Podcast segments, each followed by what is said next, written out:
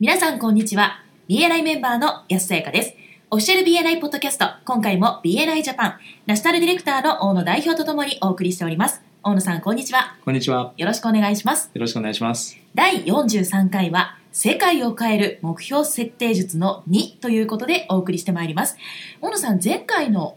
おさらいからそうおです願ねい。します。はい。はい。前回は目標を立てるということの意味から始まって、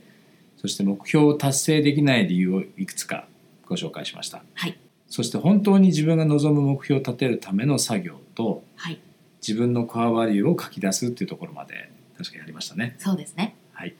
で今回はその正しい目標設定についてえ自分が本当に望む目標を設定するにはどうしたらよいのかうん。そうした目標を立てることで実現できる可能性達成できる可能性が高まるということですよね。はい。はい、まずですねえーあなたの人生のですね3つの領域を決めるっていうところからやっていきます。はい。例えばブレーダーシンガーが紹介していたのはですね1つ目の領域として個人そして家族うんで2番目がビジネスそして仕事という領域で最後の3番目が自己成長というふうに領域を区分していましたはい。でまず最初のステップはですねえそれぞれの領域についてですね3つから5つぐらいのですね目標を設定するで目標の期限は6ヶ月から9ヶ月先を推奨していましたはい。で目標というとよく詳しい方はですねスマートゴールうん。という手法を思い浮かべる方も少なくないと思うんですけれどもはい。この時点ではですね目的が自分が本当に望む目標を導き出すことが目的なのでここでは具体的でなくてもあるいは測定可能でなくても構いませんはい。例えば1番の個人家族という領域での私の目標の一つはですね睡眠時間を十分にとるというのがありますはい。やすさんはどうですかはい。私は感謝を伝えるということを目標にしています。なるほどねはい。いいですね感謝を伝えるはい素晴らしで2番目のビジネスそして仕事という領域では私はですね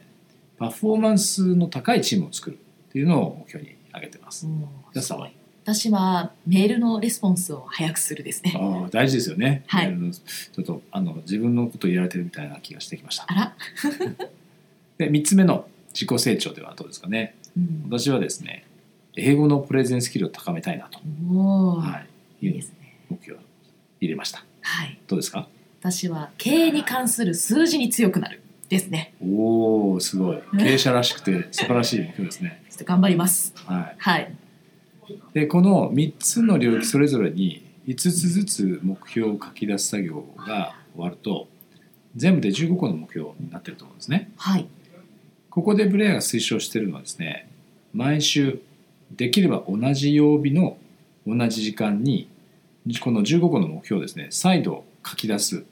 つまりあの同じものをですねもう一度全部書くっていうことなんですねあこれを毎週やるとあ。はい。そうすることで達成できる可能性が格段に上がるんだそうですうーん。そして次にそれぞれの領域において5つ目標がありましたからはい。その中から1つだけ最もあなたが達成したい目標というのを選んで丸で囲んでくださいはい。そうするとこれを全ての領域で繰り返すと各領域から1つずつですので全部で3つの目標に絞り込まれますはい。そしてさらにその絞り込んだ3つの目標その中から最も達成したい目標をまた1つですね絞り込むという作業をしますはい。この最後にですね選んだ目標こそが実はあなたにとって最もフォーカスするべき目標ということになりますはい。でこの最後に残った目標をプレイヤーシンガーはですね Most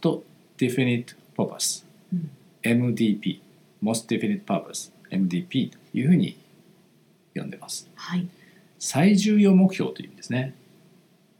でこの MDP に常にフォーカスをしてそれを達成することに全力を注ぐそうすると他の目標もですね不思議と達成されていくということなんですはい。でこの今お伝えした手順を3ヶ月ないしは4ヶ月ごとに繰り返してくださいでつまり新たにこの15個の目標をですね書き出してまた3つに絞り込んでその3つからさらに1つに絞り込んで MDP を導き出すと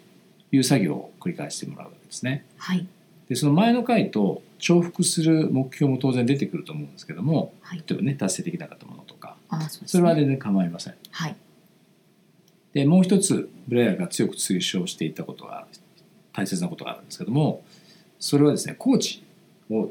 つけてくださいと、うーんコーチはい、はいそうすることでまあアカウンタビリティですかねを保つことがよりしやすくなるとうんいうことですで前回触れたと思うんですけども環境というのが意志よりも強いんだよと環境は意志よりも強いということで、まあ、コーチをつけることでサボったり挫折したりしてしまうリスクを大幅に減らすことができます私もすぐサボってしまうので、あらはい、コーチについてもらってます、そうなんですねはい、はい非常に有意義なお話だったんですが最後にメンバーの皆さんへ大野さんからメッセージはありますかはい。えーもう1月もね、後半入ってきましたけども、まだ目標設定をしていない人はもちろん、すでにですね、目標設定を終えている方もですね、今一度その前回と今回でご紹介した手順を追ってみて、確認をね、してみていただければいいかなというふうに思います。はいそうすれば、世界を変えることも、もしかしたら簡単かもしれないですね。あーそうかもしれないですねはい。ありがとうございましたありがとうございました。今回も BNI ジャパンナショナルディレクターの大野代表と私 BNI メンバーの安さやかでお送りいたしました。次回もオフィシャル BNI ポッドキャストでお会いしましょう。See you next week!